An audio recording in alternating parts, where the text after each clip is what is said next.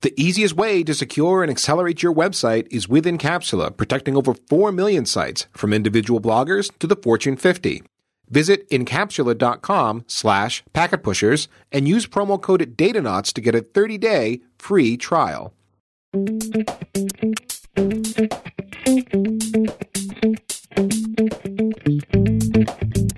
Every starship's captain worth her salt starts at a lowly position of ensign doing menial tasks like crawling around the Jefferies tubes or fetching hot cups of Earl Grey for senior officers and avoiding the dreaded red shirt of annihilation. But along the way, she'll often specialize in a skill or two, such as engineering or security, and up towards the bridge. But what about when she becomes captain? Does the lack of deep day to day knowledge of some obscure engineering panel make her less valuable to the crew? How does one trade in specialized skill for more wisdom carved experience to take command? Howdy,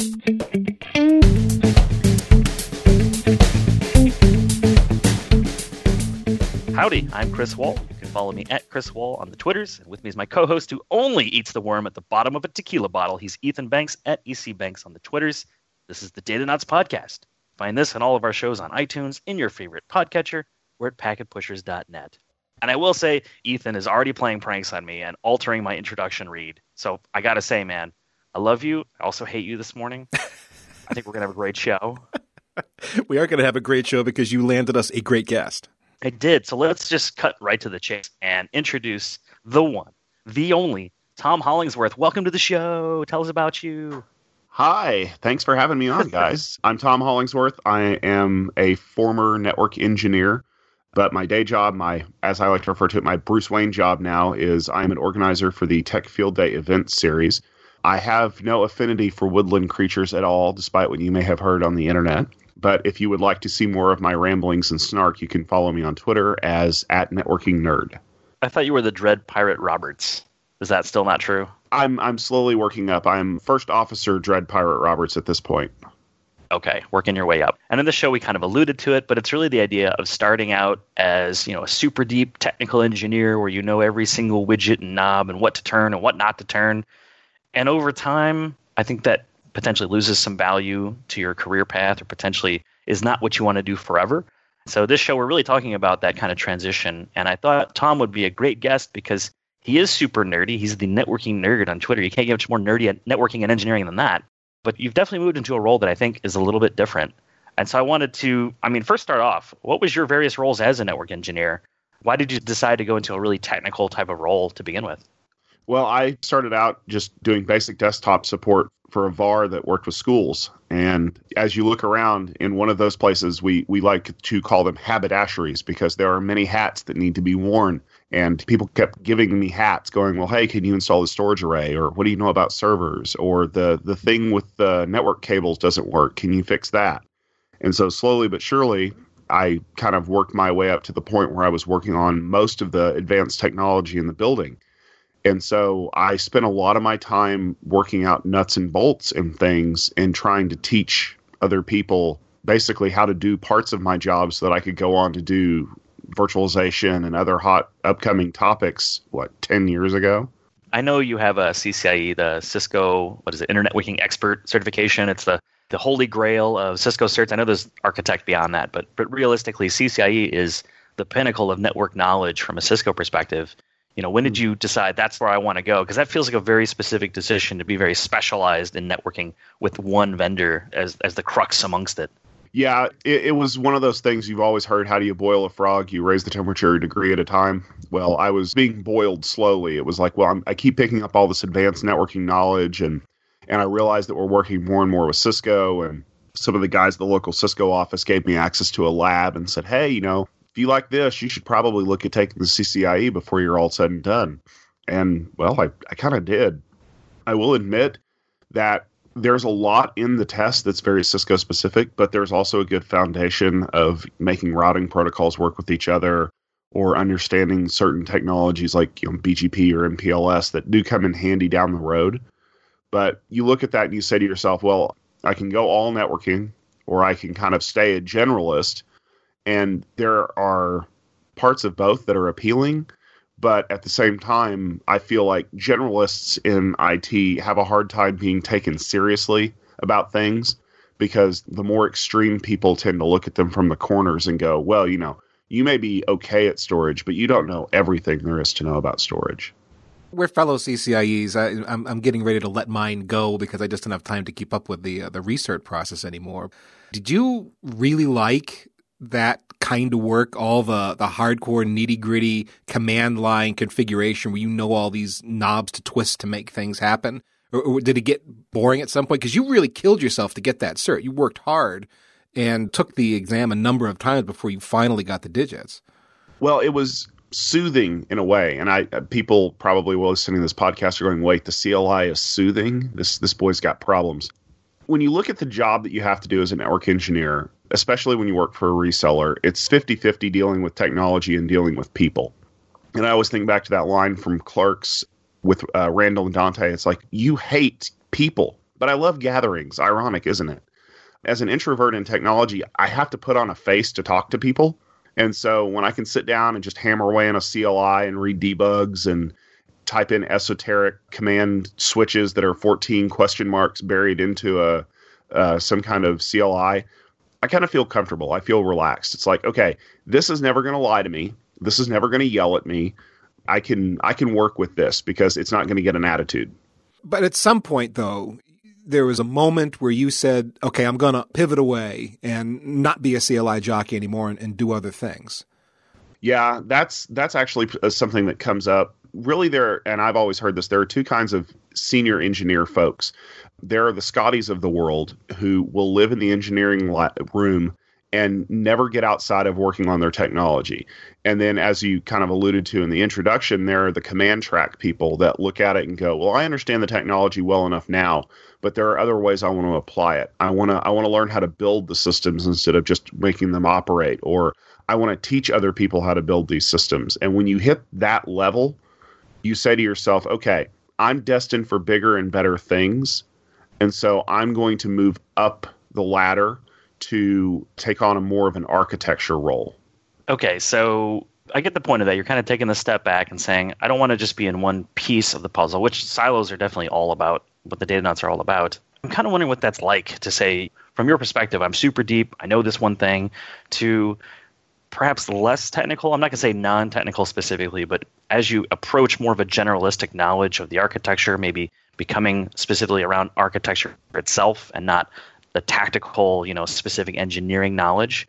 What's that like? I'd imagine just there was a few things where as you're making this transition, it's there's some good, there's some bad, there's got to be some kind of takeaways as you make that move. Oh, absolutely. Um, the the hardest part about being an architecture is learning the standard IT answer of "it depends." Um, yes. Because when you when you're an engineering person, there is one answer to this problem, maybe two in certain cases, but there's always an answer. It's this command, or you have to make this setting active. But when you get to architecture and people are like, um, well, I want to build a network that goes between here and Mars. How much latency can I expect? And the answer is, well, it depends. And as an engineering person, that drives you nuts because you want to give them the most specific answer that you can. And you kind of have to train yourself to kind of say, it depends, and then swallow your tongue shortly thereafter so you don't continue to ramble. so you've pivoted at this. And so do you have a feeling of, of less value or maybe an identity shift? You, if you've lost that sense of value that comes with, I've mastered all this knowledge and here this uh, certificate says I did. How do you combat that feeling of I'm not what I once was because I'm doing something different now.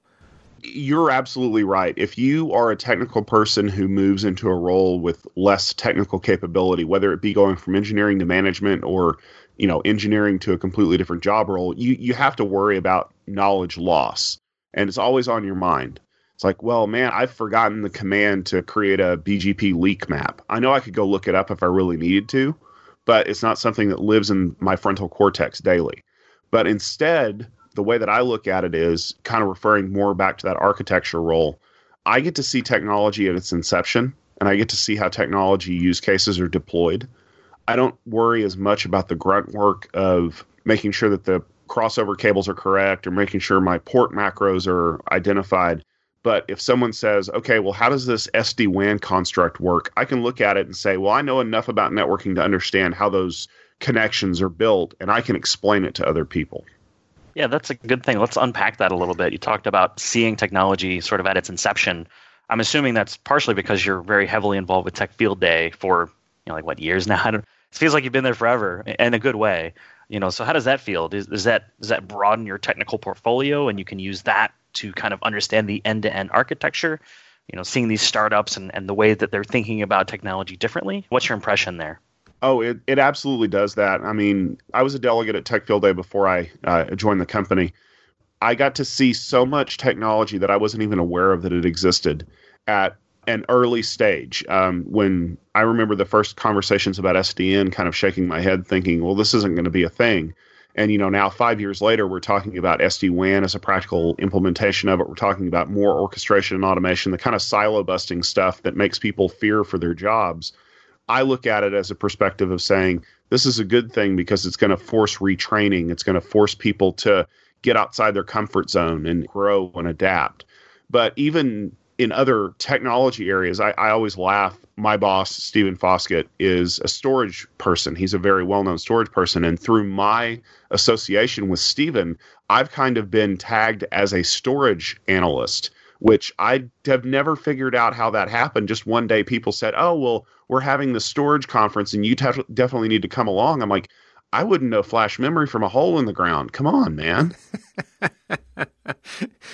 How's quality of life been, Tom, since uh, you, have taken on the new gig? Have things improved since leaving that customer partner engineer kind of role and, and transitioned into your new role with Tech Field Day?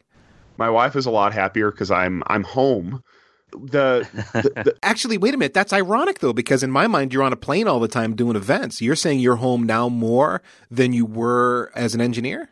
You trade it. And and that's the interesting thing. Um, and i've heard this a lot from people who move into a role where they're more of an evangelist or they're more of a traveling person. And i'm sure that you know chris can can say something about this.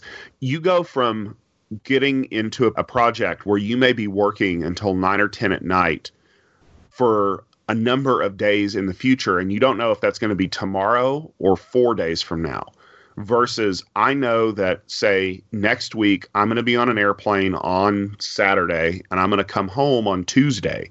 I'm gone those 4 days, but the days after that until my next trip, I'm not going anywhere. I'm not going to get an emergency call that I have to drop everything that I'm doing and rush halfway across the state to go press an F1 key for a failed power supply. It's it's the firefighter mentality.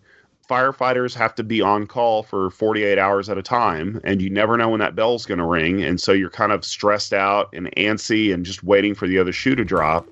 Whereas now with with the travel schedule that I've got yeah when I'm gone I'm gone but when I'm home I'm home.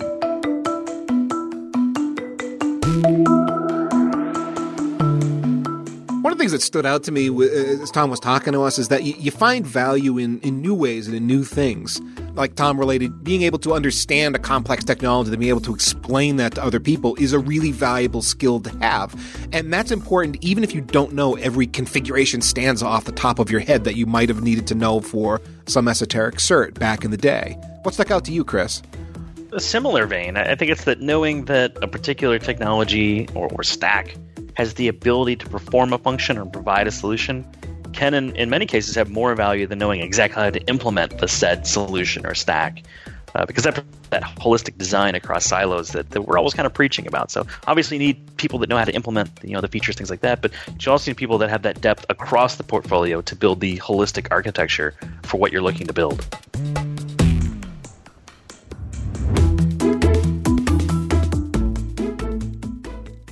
Datanauts listeners, Ethan here. I'm sure you're aware that DDoS attacks are a normal part of life. You've probably been hit by one or you're going to be at some point in the future. And our sponsor Incapsula can protect you from those DDoS attacks, distributed denial of service, while also offering bot protection, website security, load balancing, a content distribution network, and it is all one easy to use service. And, and if you're missing what the point of this is, the big idea is to put Incapsula in front of your website so that your website is protected.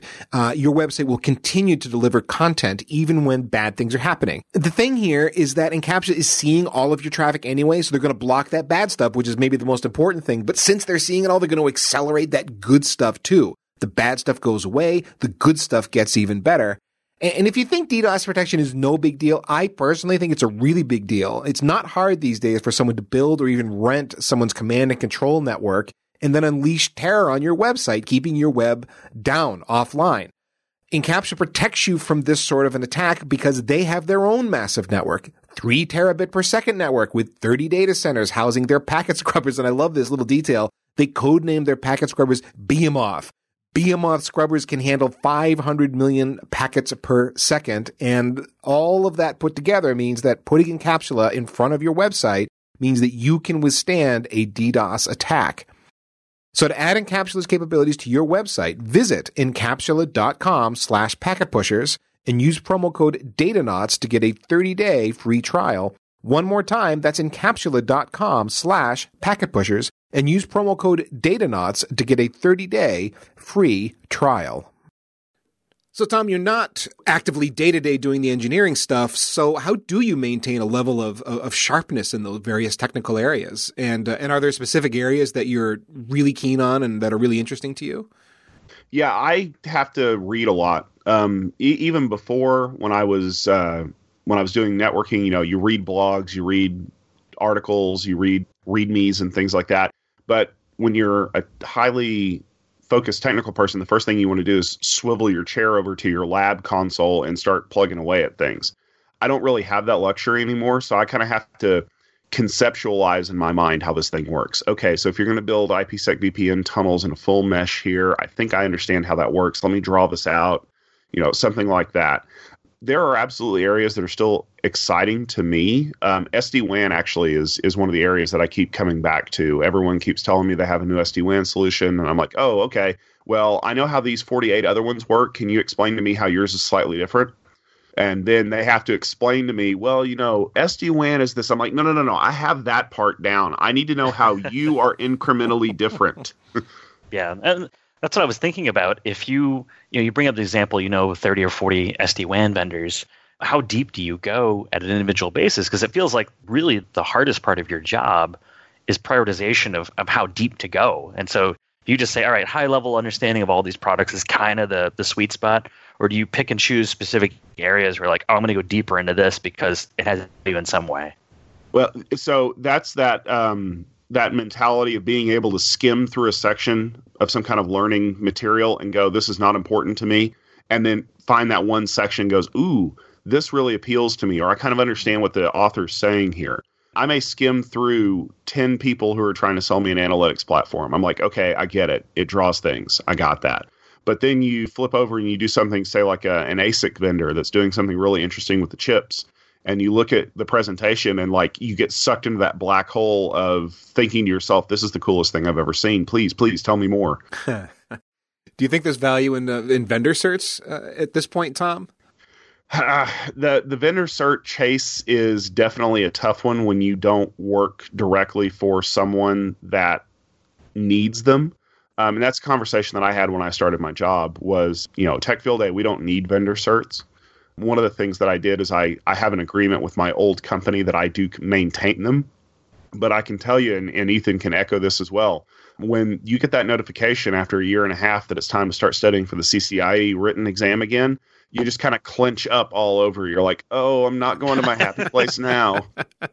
Well, that's exactly what it's been for me. Is uh, I've I've just given up at this point. I have too many other things to do to be able to handle the uh, well. The reason you clench up because of the difficulty of that stupid test for the research just makes it very arduous to go through, and I, I have too many other things to, that I'm dealing with. I just I I really don't have the time for that. Uh, you know, that said though, Tom, I have been looking at some other certs for down the road when hopefully my schedule frees up a little bit. Like uh, Amazon certs are interesting, not because I want to spend a lot of time doing Amazon uh, public cloud consulting, but because it looks like a heck of a way to learn you know, their product. They've got five little certs out there, and that seems like a, a useful way to go about getting a handle on some of the nitty gritty there is digging into those certs. Do you think there's any anything interesting there that uh, you, you might go after at some point? yeah, the container stuff is is exploding right now, and and I'm still I feel like I'm still a little behind the curve there. Like I kind of understand at a conceptual level what that does, but yeah, I'm I'm just waiting for a company like like say a Docker to come out with like you know the uh, the Docker certified container not or something, and be able to jump into that because I'm one of those people that learns the best by reading material about things like that because you know you can read 48 pages of documentation on a function call and go. Um, no, I, I got none of that. But you know, when someone's like, "This is what you need to know for a test," I'm like, "Okay, now I understand it."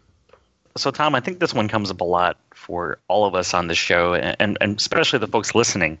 It's going back to the certifications. This isn't a cert specific show, but okay, if certifications kind of define you as a technologist, especially out of the earlier years, and you're looking to change your role, you know, into a less deep engineering type role, okay, what certifications do you maintain and why? You've already expressed that you have some relationships with another vendor that or a, or a company that wants you to maintain your networking certs, but how would you choose it beyond that? And plus, how do you prepare if you're not spending every day touching the gear? You know, in this case, I assume it's routers and switches and whatnot. You know, how do you prepare for that? How do you find yourself finding materials? It just feels like it's such a challenge when it's not your day to day bread and butter to stay current that I, I, don't know it's like climbing a mountain with your bare hands you know it just feels really tough oh it is. It is. And and you the the hard thing is is that when you're doing it day to day you have unwitting time that you dedicate to learning things. So you know i've i've worked with a lot of people who are like hey i'm gonna i'm gonna install you know ospf uh, nssa setups in this customer environment.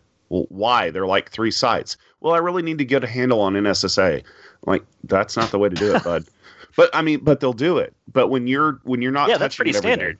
Yeah, I know, right? It's like yeah. it's like technologies at uh, startups. You know, like oh, I want to use these new things, open source projects. Why? Because I can, and then it'll look great on my resume. You know. Yeah. But yeah, but when you when you don't do this for a living, the irony is is that you have time now when you're when you're not specifically working on a project or working on an event or something like that where you could sit down and crack open a book. But yeah, it's it's like being in college. It's like, hey, I got the night off. Um, there's a movie on TV, or I could be studying for my chem final. Ah, screw it. I'm not going to study. I read a lot on airplanes. The the great irony of my life is that most of the planes I fly on now have Wi-Fi, and since it's unusable, I crack open a book. So you know, maybe today I'm going to be learning about uh, 3D XPoint from Intel. Well, why? Well, it's an interesting technology, and I want to learn more about it. But if you're doing it specifically for a certification, I mean, you have to have a plan in place. You have to know what you're going to do, and you have to hold yourself to that plan. You know, it's like it's like when you uh, when you get out on your own for the first time and you realize that cake is a perfectly acceptable breakfast and dinner food. Um, but that yes. only that only works after about the first three months when you look down and you're like, mmm, cake belly. Maybe I should probably have a little bit more self control and eat real food. Yeah, yeah you think. I like cake. Note to self: start new company that's baked goods called Cake Belly. Okay, please continue. hey Tom, how about a lab? Do you have a lab these days that you use to study, learn, try things out? And, and if you do, describe it. Is it physical? Is it virtualized? Is it up in the cloud? Tell us all about it if you do have one. I have a, a minor lab, and I say minor as in it just has a couple of devices in it, but it's really not it's not physical at all. Um, most of the computer equipment in my house, I never touch it, mostly because my family will shout at me if I do. It's all virtual now, and the irony there is that we've spent so much money, like thousands of dollars building these these huge racks of equipment. I can remember, you know, having to study and trying to get the the sales on the right amount of equipment and can I run this IOS image on that router? And now I can just fire up an AWS instance on a plane for what you know two hours to study how uh, you know this interaction between these two protocols works, and then shut it down and then get a bill at the end of the month for what you know like ten bucks. I mean, it's consumption based IT at its greatest is because I don't need my lab dimming the lights of my house when I'm not there. yeah, I, have all but actually gone over to Amazon for some stuff because I, I, have two servers that I just let run. I know they cost because I've done the I've monitored my electric bill to know it's roughly $25, $30 a month just to have them sitting there and running. And so for the convenience of having those two machines, I've not moved to Amazon because ah, it's easier to you know to do that uh, and just uh, just have them sitting there on the rack running. But I I've been thinking, man, I so rarely need to dive in deep, and I could just, you know, for some of the stuff that I want to check out, I could just throw up a VM on my uh, on my iMac or my laptop and get the same thing done. You know, why am I dedicating equipment to it? I'm not crazy like Chris, who I think, if I'm right, buddy, you have a kind of a crazy lab, do you not? I mean, I, I take a little offense at crazy lab. It's it's very cost effective and and yeah, no, it's it's it's a whole baker's rack, like a kitchen sized baker rack filled with with gear. And yeah, it was kind of similar to Tom's thing. Like I was shopping around and building parts, and kind of the building is the fun part. To be honest, it's like, oh, I have a lab now. That's kind of sad. I kind of enjoyed building it. I need to build a new one. But yeah, I'm in the same boat. I don't really use it that much anymore. Partly because I have so many work labs available that are all enterprise grade, and we have people that manage them and love them and build them, and all I have to do is consume them, kind of like Amazon. You know, I just spin up something and throw it away. But yeah, I feel like that's that era is kind of dying a little bit unless you're really working on kind of layer one and layer two stuff. There, there's no strong, strong, compelling reason to really, you know, absolutely go with a physical lab because there's so many other virtual and cloud options available. Yeah, and even even in the networking space, I mean, we used to have to have some kind of hardware to simulate switching because of the the ASICs that go into it. And now, when you look at things like the Barefoot simulator for P4, it's like, hey, you can you can write ASIC code on top of a virtual construct and show how it runs. You're like, that's unbelievable. Yeah, I remember buying the, the the, lab kits, and they have like gold, silver, etc. I bought the silver CCIE lab study thing, and it's just big stack of really old switches and stuff, and you're supposed to put it in a certain way. And this emulates the lab. I'm like, this sucks. I think I, you know, we bought it for work, and no one really wanted to use it because like this, this is terrible. I'd rather just go for the data center exam instead of the route and switch one, and so that's what we did. I have remnants of that sitting in uh, just outside my office. I've got uh, some old 3800 series routers and and some old switches and so on. That it's like I, for whatever reason, can't quite bear to part with them. But I keep thinking I should just throw them on eBay and be gone because they've been sitting there for over a year. I haven't done anything with them and have no plans for the future. So you should let the listeners know you're doing it and give them the option to buy it and then like office space it with a baseball bat just to break your heart in real time. Like watch the moment where your eyes just become misty as you watch your CCIE lab become become crust. Although now there's some inspiration for some good uh, good YouTube fodder right there. So Tom, I've got a, I've got a question here. Might hit a little close to home. I'm not sure, but at a tech field day when you started working there, you had this persona of the CCIE coffee guy. You know, essentially, there's a table full of bloggers that are just being pounded with information all day, and caffeine is really the fuel that keeps them going. And part of your role was, hey, if you need some coffee, you can hit me up, and I'll, I'll bring it to you, etc. And uh, I thought it was, uh, I think you have a great sense of humor because I'm thinking, all right, a CCIE is bringing my coffee. Like, that's the ultimate barista. At the same time, I'm like, man, that feels, I don't know, I, I felt kind of weird about it because at the same time, I respect you and I respect the certification and the idea of, you know, a barista CCIE guy bringing coffee made me feel a little uncomfortable. So, you know, can you describe how this came about, how you feel about it, and, you know, kind of why do you do sort of thing? Well, yeah, you're right. It's that it's one big joke that kind of everybody feels like they're in on at this point. Um, everyone in IT has has run into that situation where you're the you're the low man on the totem pole. You're the FNG when you walk into a lab or a data center, and there's all these people sitting around with cables and stuff, and you're like, I want to help, I want to do something, and the senior man goes to you and goes, Why don't you give me some coffee? And and uh, understandably, he's trying to keep you out of the way. He's trying to relax you but you know, everyone's always like, man, I, I could configure RIP with my eyes closed, and you're going to make me go get coffee.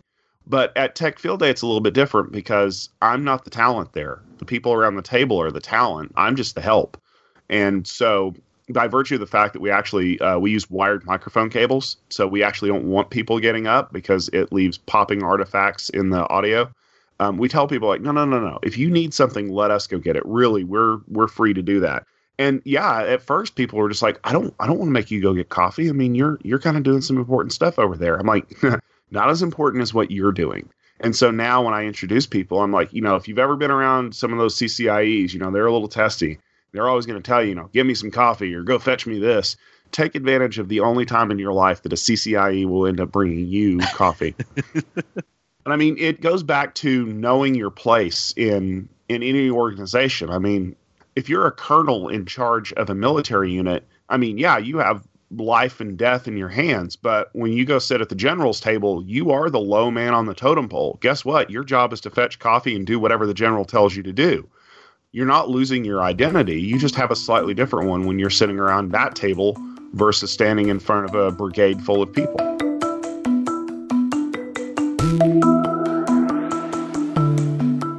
I like hearing that certs go back to what I originally liked them for. You know, Tom's looking at them for new tech. Ethan, you also potentially looking at them for learning new tech, and that's why I got into certs originally. It wasn't about like having a bajillion of them, yeah, because instead, you know, a lot of folks, myself included, had to get certs because you were tied down to, you know, you have to have these certs because our partner level depends on it, or a deal registration value depends on it, and it's nice to go to more of a pure form where you're using it as a learning aid, you know, a path towards understanding something. What are you thinking, Ethan? I'm going to riff on uh, a point you you brought up, which is maybe the era of home labs is uh, not over, but kind of winding down a bit because we can do so much in the public cloud now. And if all you're trying to do is prove out a specific concept or maybe you know do a quick test of something, do you really have to have a, a, a, server with a hypervisor sitting at your beck and call at home, or does it make more sense just to go up to AWS and spin up a server real quick, do what you need to do, then throw it away and get your bill at the end of the month? That bill is probably going to be cheaper than what it would cost to have that server sitting there chewing up electricity. You know, it's something I'm thinking of for myself.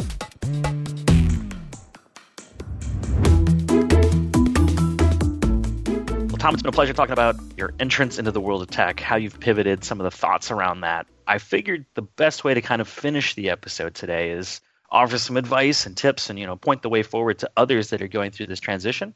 So I can remember when, man, knowing a specific widget within a product was my world, and then it was kind of eye-opening to to leave that world. So maybe we can help some other folks that are looking at the journey or progressing through it. Uh, so we'll start with an easy one. You know, if you could tell your younger self some advice, some tips, some lessons learned? You know, what would you say to yourself now that you've made this journey that might be advantageous to your younger self? You know, honestly, the first thing I probably would have told 22 year old me is um, don't hide from people. You, it's easy to be a wallflower in tech, especially if you have an introvert personality where you just like, I want to crawl in a hole and hack things. That's great if you want to set an artificial limit on the, the apex of your career but if you want to get outside of that, you really have to talk to people. I mean, you don't have to be like the awkward turtle that doesn't know how to shake hands or always says the wrong thing. Just learn how to interact with folks because the the better you get at that, the more you're going to learn and the more people will identify you as someone that they want to talk to. I mean, how do you do that though? I mean, it's easy to say that we should, and because I, I, agree with you, um, interacting with people and having those soft skills and uh, emotional intelligence and all of that is is key. It takes you from being the the beast in the data center that they throw raw meat in once in a while, but other than that, they just keep it logged. Say, he's happy doing his thing with the rack and the keyboard and whatever it is he does, and things are running and the lights are on, so that's good, but don't disturb or anger him in any way. You don't want to be that person exactly but at the same time, if you are not socially inclined, I mean, do you have any specific recommendations, Tom, that would help someone to come out of their shell or be uh, better adjusted around folks? Yeah, we we actually in IT we have cheat codes for that because we all have a general topic that we all subscribe to, technology. I mean, we're not sitting around trying to talk about the weather or the the latest sports ball team's success. I mean, that that to me even being a people person as much as I am now is still awkward but when people start talking about tech, you know, that's something I really, really enjoy. So, you know, hey, um, I noticed that you guys were working on uh, the new, you know, x84 routers. Those are pretty awesome, aren't they? What do they have going on that the x82 didn't? You know, we we have icebreakers built into our jobs, and as you you know kind of bond over that learning of tech, it gives you the ability to kind of branch out. It's like, oh, hey, you know, I noticed that you you spend a lot of time typing in uh, you know v term instead of x term why are you doing that? And so you get to understand people and then that's kind of how you build your little tribe and the next thing you know your tribe is moving on to different projects and then you're uh, you know you're taking over the world. It's kind of awesome. Would it be inappropriate to do something like so i mounted your inbox and i was reading through your mail and i noticed some interesting things. You want to chat? Is that is that the wrong approach? That might be pushing it just a little over the line. Too yeah, far? okay. Yeah you, you you have to at least show people that you're willing to put forth that effort of of not being a, a creepy little spy. you know, as sad as it sounds, I've actually worked with guys in the past that kind of had that mentality of, well, I'm going to learn everything I can about a person before I try to approach them so that anything they could ask me, I already have the answer that they'll know from their perspective. And it, it's the hacker mentality that we all have. It's like, I want to know the exact perfect answer to this question there are no perfect answers to those questions. The trick is is that you learn to adapt on the fly. And the more you learn how to roll with the punches and if a conversation goes in a direction that you're not quite expecting, but you're able to say, "Hey, that's a great question," and, and go from there, that's what builds conversational skills. Not always having the right answer to every question. So I've been sniffing your web traffic for the last six months. Here's every website that you've visited at your work console. Will you be my friend? exactly. Man. Tom, do you think that being less technical, I mean, do you see that as being part of your journey?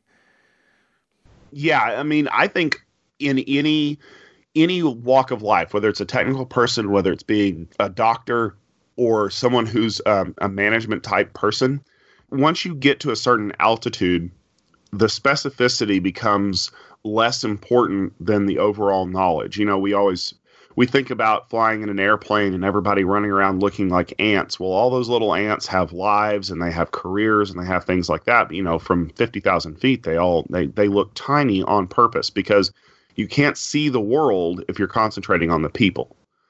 And one of the things that I always like to use as an example is, you know, in stellar mechanics, you have black holes. Well, inside of a black hole, lots of really awesome stuff could be happening, but we don't know because there's a shield on the outside of it that prevents us from seeing it. I think Stephen Hawking at one point said the reason why an event horizon exists is because um, we're not allowed to see a naked singularity because it's just too much awesome. At the same time, and I learned this when I was a manager in college before I ever became technical. There were days when I just wanted to jump down and, and get a job done because by God, I was the best at that job and I was going to tell the world that that I could do it better than anybody else. And one of my my mentors came back and grabbed me by the shoulders, literally grabbed me by the shoulders and pulled me away and said, "You need to have somebody else doing this job right now because your job is to make sure everybody else's jobs are getting done." And and when you're when you're in a non-technical role, when you're in a management role, it's fun sometimes to roll up your sleeves and get get dirty, but that's not what you do. That's not what you get paid to do, and you have to remember that. And sometimes it's a hard lesson to learn but you'll end up being better for it when you use your brain instead of your arms to do the heavy lifting. That's heavy, man. You've, you've talked about nudity of, of black holes and, and essentially like a data center Tinder app where you're getting all creepy on people. So that's some there's some good life lessons that I'm I'm, I'm being cheeky. Uh, so one question I do have for you, Tom. Around the pivot, there's got to be some warning signs. I'm kind of quote fingers around that, where it's like, oh God, this is it's time to move. You know, maybe maybe even too late. Like, oh, I should have moved earlier. But you know, what are things where you're like, if you feel this way or you notice these patterns or these behaviors, it's time. You know, whether or not it's comfortable or not, it's time to move on and make a change in some way, shape, or form. Yeah, that's that's one of the big things because I've seen a lot of people in the industry that have missed that window, and it's really important to understand that there comes a point in your career, no matter how busy you are, no matter how good technically you are, that you're going to hit a wall. And some people like you know they they climb over it. They're like I can I can move on. I can learn new things. The the wall is getting bored. And for some people, boredom is just you know it's it's a place to say, let me reassess what I'm doing, and and move on from there. But sadly, for a lot of people, boredom is all right. I don't have anything to do. Um, I know I'll do this other thing. I worked with a brilliant guy who, you know, he got a network whipped into shape. He was the the the primary person on it. And then he got bored and started building some crazy side projects inside of his network. And they were really awesome.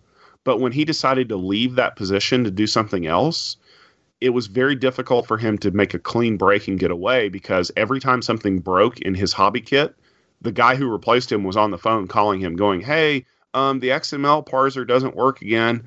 And so he had to stop what he was doing in a completely different line of work to go back and say, okay, well, if that's not working, then you have to reboot this engine and you have to do this. If you're bored enough that you're looking to do other things, then you really need to assess what it is you want to be doing. Roy, I really identify with the boring uh, part because there is, you know, no matter what skill level you achieve, there is some day to day, you're kind of doing a lot of the same things. Even if it's different projects, they tend to uh, end up looking like previous projects that you've done a lot of times. You can only uh, build the data center so many ways. There, there's variety, I, I, get that, but still. I, certain things I, I ended up with on, on one of my jobs because we were a smaller shop. I was working there as a CCIE and had done a lot of redesign work and redeployment work for a lot of sites, but there was still a lot of day to day stuff that fell to me also just because we were a small shop. So there's only so many times you can stand up a new Ethernet port for the server coming into the data center before you want to shoot yourself in the head. I don't want to do that. Really? I got to build another VLAN? Mm-hmm. Okay, sure, we can we can do that. And muscle memory, just it just goes.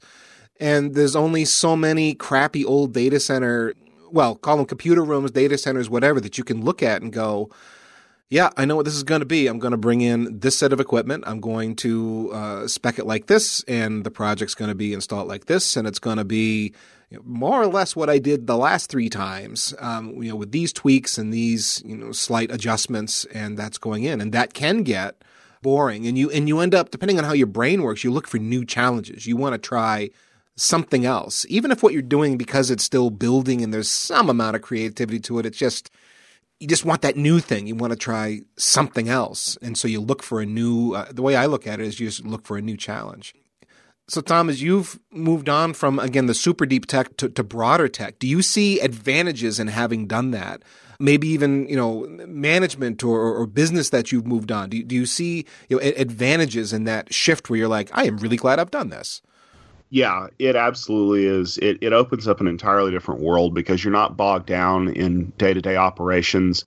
You have the ability to poke your head out of the sand every once in a while and say, oh, hey, that's interesting. I'd like to learn more about that without worrying, oh, well, you know, I'm not going to get my job done or or I've got these, you know, 18 routers that need to be installed over the next 2 months.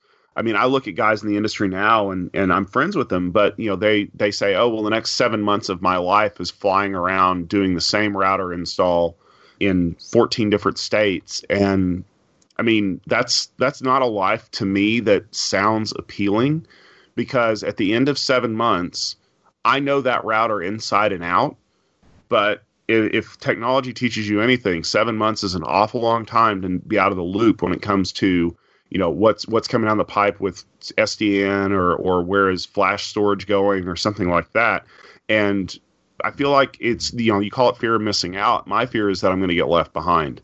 So I'm curious. Then you're looking at more around non-technical in some cases. Obviously, you're looking at startups and whatnot as Tech Field Day, but it seems like your role now encompasses business development and marketing and event coordination and being a technical liaison. You know, somebody that can translate the super nerd into the less nerd for the marketing folks that are potentially sponsoring you know, as your customers. You know, what about that world? You know, that's not engineering at all. I mean, you obviously draw from some of your historical experiences, but you know, that's that's purely business and you know marketing in some cases. Yeah, it is, and and it sometimes you you wake up in the middle of the night and you're like, um, I went from configuring BGP route maps to uh, editing in Final Cut. Boy, that was an interesting career trajectory. But the other things that you pick up along the way, you find become more and more vital. Um, one of the things that I love now is is working with as many startups as I do. I'm having to become very familiar with funding rounds. Um, you know, so who who picked up the Series A on this company? Are you, are you guys going for a Series C or D? Why are you not going for a Series C? Are you going to cash somebody out early? You know, if you're a technical person right now, your eyes are probably rolling in the back of your head, going, "Oh my God, I can't understand why they're talking about all this money stuff." Well, money stuff means the company making a product is actually going to put it out the door versus waiting to take their last round of funding and saying, oops, we ran out of cash and we don't have anything to show for it. We're going to have to shutter our doors or sell off to somebody who's not going to appreciate the product as much as we do. So, you know, the engineering staff loves to kind of build this bubble around themselves saying, oh, well, I can hack away at this code for the next three days and push it out the door, but somebody still has to account for all the time that's being spent on that. Somebody has to account for what you're getting paid for. And it, the faster you can learn to appreciate those subtle differences, the better you'll understand how products are developed, why they're positioned when they are, why this product has a marketing budget that's three times that other product when the other product is substantially cooler and you're like, hmm. So you, you it's almost like you uh you figure out the way the world really works, and you're like, yeah, yeah, yeah. I want to learn more about that. So being able to see past the tech and into all right, what's actually going to yeah. be, you know, that's kind of a tip for understanding the companies at whole, who to invest in for your career potentially, who to choose to put in your data center, you know, way beyond just, well, it's on a white paper or a tech marketing sheet somewhere, so that must be great. Yeah, exactly being able to read past the the marketing fluff to understand okay um, this product cost you 4x in development so you've got to get a return on it. Okay tom i think we've i think we've pestered you enough as to uh, your pivots from super deep ccie ninja cli router jockey whatever words to awesome watching investments in startups and things like that and, and gathering people coffee at tech field days which i appreciate man. You make a darn good coffee or at least you get a darn good coffee want to thank you again. Is there anywhere we can go on the interwebs to find you, social media, whatnot, uh, for those that are listening to the show? Sure thing. Well, if you want to follow me, you can go to my Twitter. My Twitter handle is Networking Nerd. You can also follow my blog at networkingnerd.net. Um, if you'd like to see what I do for a living, you can always go to our website at techfieldday.com. We've got a great list of shows coming up. So we, we're going to be at some shows. We're going to be doing our own events. Always great stuff being added there. So make sure to keep current with that calendar. I think you'll find something this year that you'll like. Yes, the videos there are awesome, and they get produced like you guys make them real time practically. I feel like there's a presentation in the, morning, and the Vimeo and the YouTube are up, you know, early afternoon. So it's it's it's crazy how fast y'all work. We like to keep our it. audience happy. Absolutely, 100% two thumbs up, man. Uh, so that's it for today's edition of the Datanauts podcast. Appreciate you listening. And if you're a social creature, you can follow me. I'm at Chris Wahl on the Twitters, and my blog is wahlnetwork.com. And my delightful friend Ethan, he's at ECBanks on the Twitters, and his blog is ethancbanks.com. For more of our delightful Datanauts shows on infrastructure engineering, do a nosedive down the rabbit hole that is packetpushers.net. You're going to find the Data Datanauts talking about containers and PowerShell, pivoted to less technical roles when you're not hands on every day, full stack engineering storage, you know the drill. There's a ton of stuff there. But until then, my friends, may your server lights blink, your flash drives be plentiful, and your cables be cleanly managed.